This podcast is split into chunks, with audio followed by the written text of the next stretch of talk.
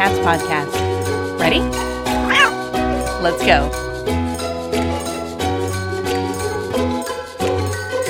Welcome to the Community Cats podcast. I am your host, Stacy LeBaron. I've been involved helping homeless cats for over 20 years with the Merrimack River Feline Rescue Society. The goal of this podcast is to expose you to amazing people who are improving the lives of cats. I hope these interviews will help you learn how you can turn your passion for cats into action. Today, we are with our good friend Danielle Bays from the Humane Society of the United States. Danielle is the senior analyst for cat protection and policy, and she's been a guest on the Community Cats podcast podcast many, many times. So if you want to find out about her background, please go to the show notes at communitycatspodcast.com and we'll have links to all the past episodes that she has been on. But Danielle, I'd like to welcome you to the show today. Thank you. I'm so happy to be here. So, first and foremost, of course, podcasts have to be number one in my mind. And I want to congratulate you on a wonderful podcast episode for the Humane Society of the United States new podcast, which I believe is called Humane Voices. How did you enjoy being on their show? I liked it. It was a fun experience because I got to be there in person with the hosts and I made a lot of cat jokes, but I don't know that they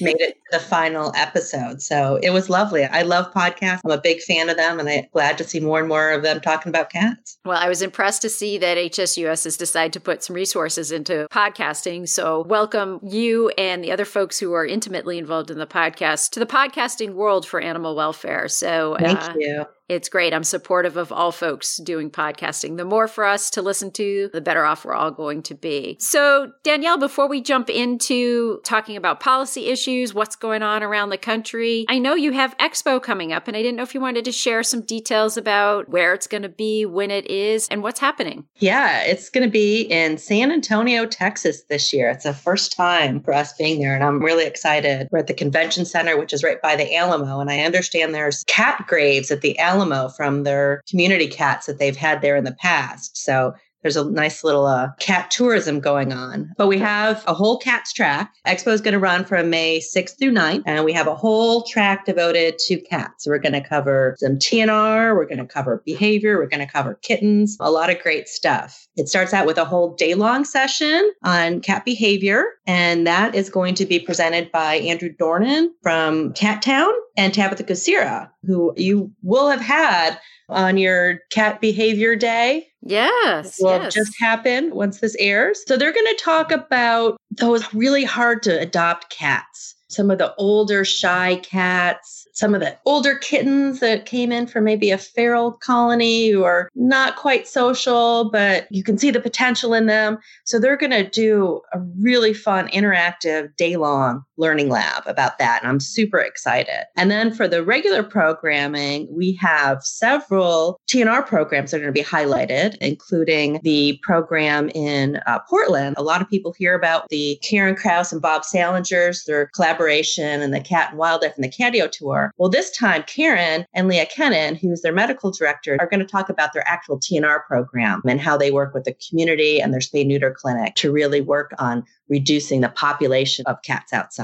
And then, kind of another part of the country, we're going to hear from Nadia Novik, who is from Mountain Humane in Idaho, about how they really engage the community and kind of do a Pets for Life style outreach program for TNR and have had a lot of great success. So that's a kind of a much less populated rural area versus Portland, which is a more urban center. So I think there's a lot for everyone. And then, of course, you're going to be doing a couple workshops. I'm um, thrilled awesome community cat coordinator. You know, so many more shelters are hiring people to focus on their community cat program. So, what does that mean? What does that look like? And then the community cat pyramid, which I really think is a new way that we need to be thinking. And I'm hoping that we'll have a lot of shelters attend that and really reassess the way that they're putting resources into cat issues. So, that's really exciting. I'm going to be doing some more talk about policy with our state director, Brian Hackett from New Jersey. He is more of a cat guy than I am a cat lady. So I'm really excited for us to pair together and talk about how to get local ordinances, get your elected officials involved, how to build coalitions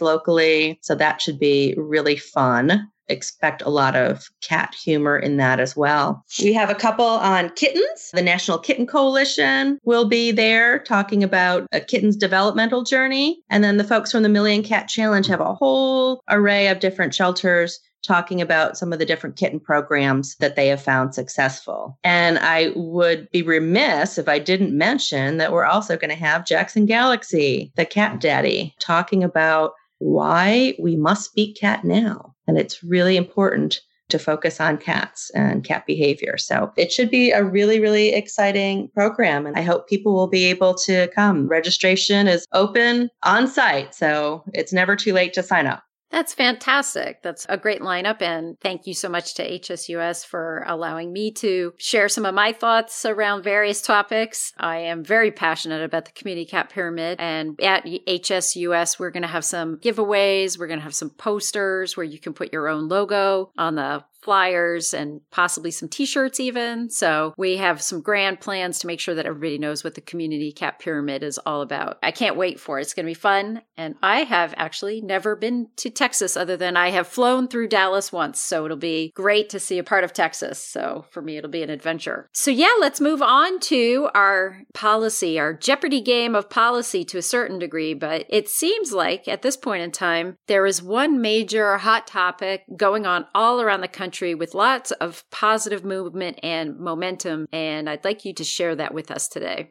Get your claws out. It's declawing. declawing has been an issue for folks in the cat community for a, a, long time. But since last year, when New York State became the first state in the US to enact a statewide ban on non therapeutic declawing, it has really taken off. And I want to give a shout out to the Paw Project which has been a huge advocate in this realm and really done so much education with the public, with veterinarians, with legislators, that now we're seeing there should be a dozen states at least with declaw bills this year and states that where the bill had just kind of sat there last year are already moving. Or having more hearings. There's momentum. Legislators are just coming forward wanting to introduce a bill on their own. It's not one of those issues where you have to go out and find legislators to sponsor bills. They are doing it proactively which is really exciting. Yeah. And do you think that the reason there's this like momentum and action is because of New York passing the ban?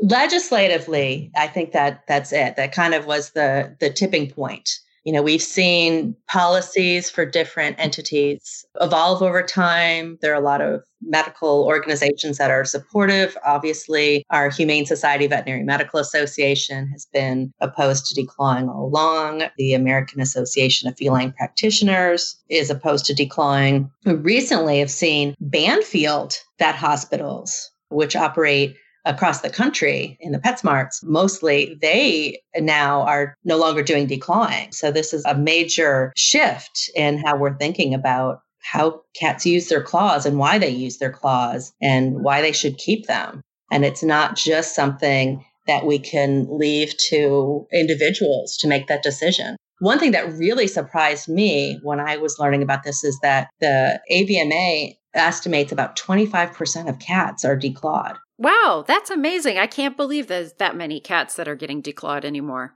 Yeah, I thought that was really surprising. You know, it doesn't take that many veterinarians still doing declawing because if one veterinarian in a community is doing declawing, they can do all that business. It's not like if a whole bunch of the vets don't that it's going to have the same kind of reduction. So if there's an actual law prohibiting it, I think we're going to make more of a difference than simply through education. Unfortunately, that's the case here. So, with regards to, you know, there's the statewide initiatives, citywide initiatives, and then the association wide initiatives. If there's somebody out there who's really interested in getting involved in this issue, finding out more, how to help, where would you recommend that they turn? The HSUS has a state director in nearly every state, and we don't actually have a person in a state. We have a person who covers the state. So I would suggest anyone who's interested in following up with legislation on the state level or even the local level to reach out to their HSUS state director. And you can reach them easily by email. Just say, write the name of your state at humanesociety.org.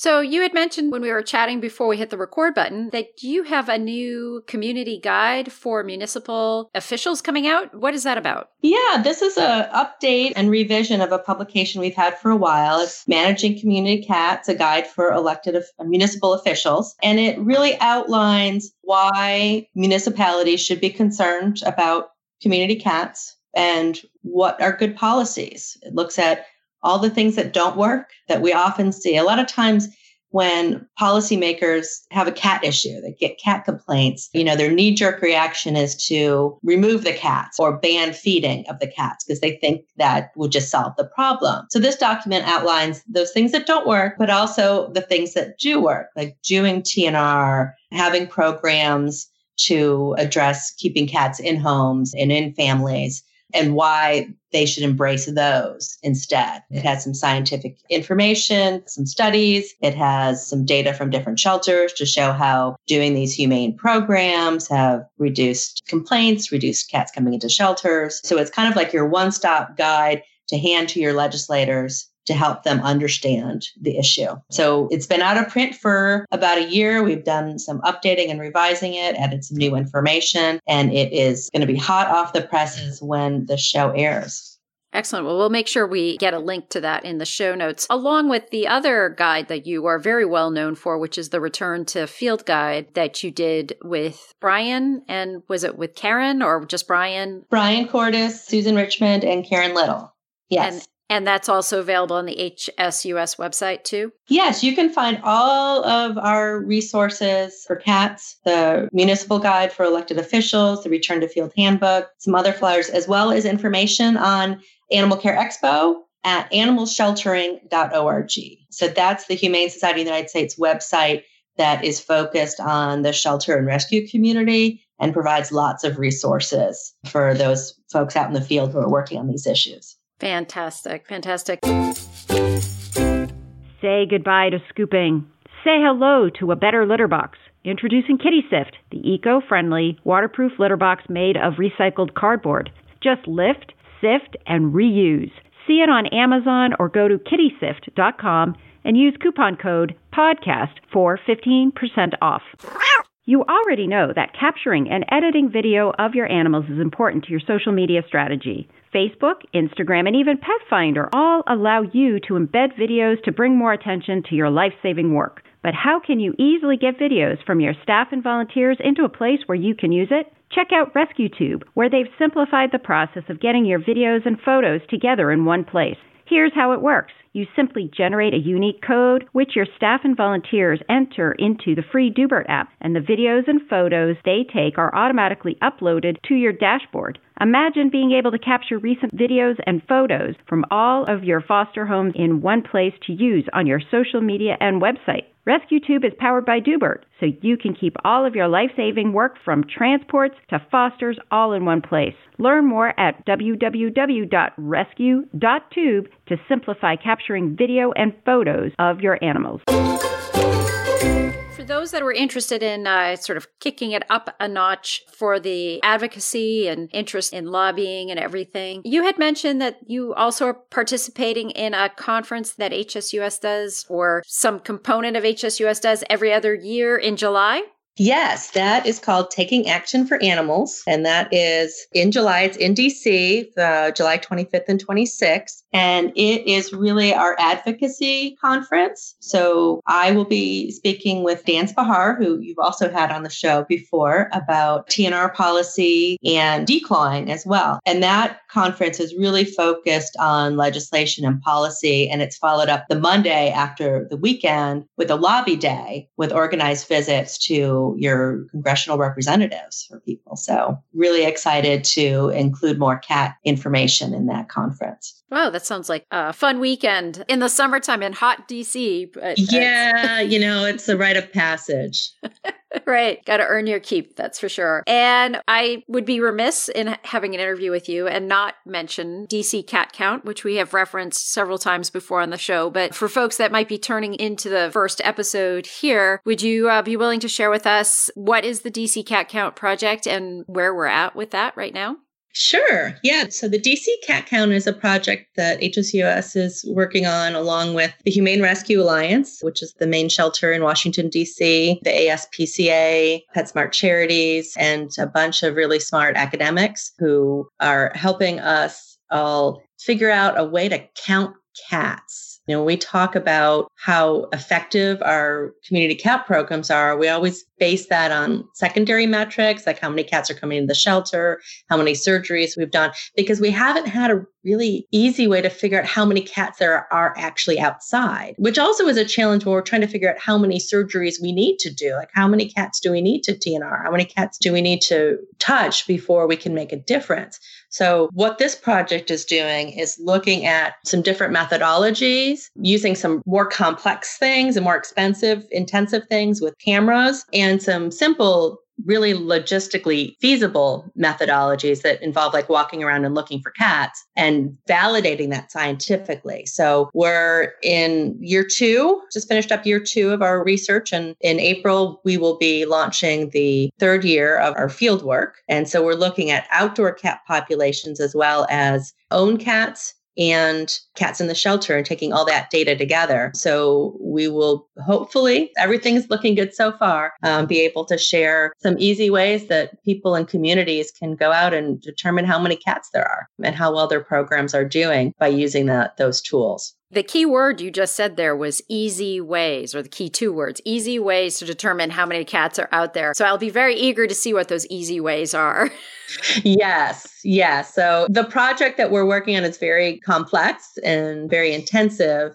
And we recognize that's not what communities are going to be able to replicate. So we're hoping to have something that's easy. And, you know, having come from running a TNR program um, and having challenges of being able to get the number of cats in for surgery that I had in my grant that I was supposed to, and finding out maybe there really aren't that many cats out in that community, it can be challenging. Like, how do you know if you're really making the impact you think you are? And what resources do you need to do that? So I think there's a lot of practical applications here of having this kind of information. But the other thing is it really will help us in conversations with people who traditionally haven't been so supportive of our community cat efforts. And really that comes from the conservation community because we can have scientifically valid information we can have some common language that we're using to discuss their impact. And that can really help build bridges and eliminate some of the conflicts that we see when we're in the policy realm and trying to pass ordinances or laws to help protect our community cats or enable our work to reduce their population that are opposed by folks in the conservation field. So I think this can be really important on many, many levels. So we're really excited about it. And if people would like to follow along, there's a website, dccatcount.org, but highly recommend following along on Instagram because we find a lot of really fun wildlife on the cameras that we have out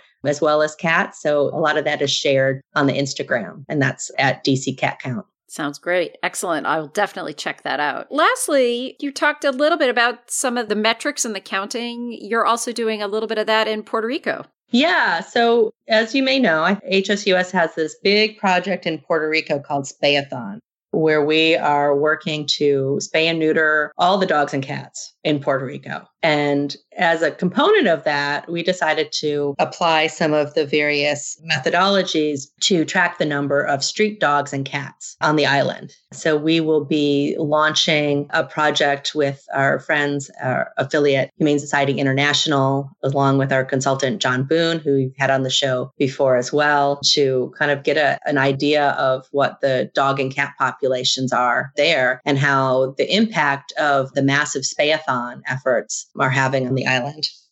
That's fantastic. So, Danielle, is there anything else you'd like to share with our listeners today?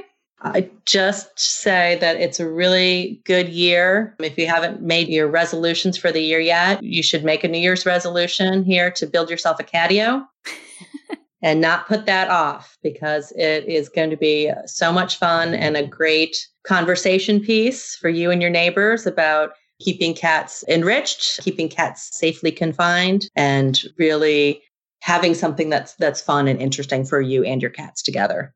Yes. And for those of you who are really interested in catios and you're with organizations, the Cats Safe Indoors initiative that Karen Kraus and Bob Sallinger work on together with their Catio tours. They presented at the online cat conference. And even though the conference has happened, the recordings are still available. So you can get them at onlinecatconference.com and you can tune in and see their presentation. And you can also tune in and see Danielle do her presentation too. So she was also a presenter on Sunday and Karen and Bob were presenting on Saturday, but there are some great pictures of some fantastic catios out there. And it was a really wonderful weekend with lots of incredibly valuable information. So encourage people to go back there. I, I hope you had a good time at the online cat conference. I, I did, and I learned things. So, you know, I, I think we have to remember that we can always keep learning as much as we've done cat work, how many years, how much we've done. There's always new things that we can learn from all the wonderful people that you have on the show and in the conference. Oh, thank you. And thank you for all the work that you do putting together the conferences and writing and being out there and advocating and traveling. You do so much, Danielle. So I want to thank you so much for focusing on the cats. Lastly, if there's anything that folks want to reach out, I know you've mentioned the website before, but one last time, if there are folks that want more information, where would you recommend that they go? They can go to our website, animalsheltering.org. Or if you would like to reach out to me, you can send me an email. My email address is D is in Danielle, Bays, my last name, B A Y S, at humanesociety.org. Excellent. Danielle, I want to thank you again for agreeing to be a guest on my show. And I know we'll have you on again in the future. So thank you so much for joining me today. And for our listeners out there, please consider sharing this podcast with others. The more subscribers and listeners we have, the more we'll be able to do to help cats. And we want to turn your passion for cats into action. Thank you. Thank you for listening to the Community Cats podcast. I would really appreciate it if you would go to iTunes, leave a review of the show. It will help spread the word to help more community cats.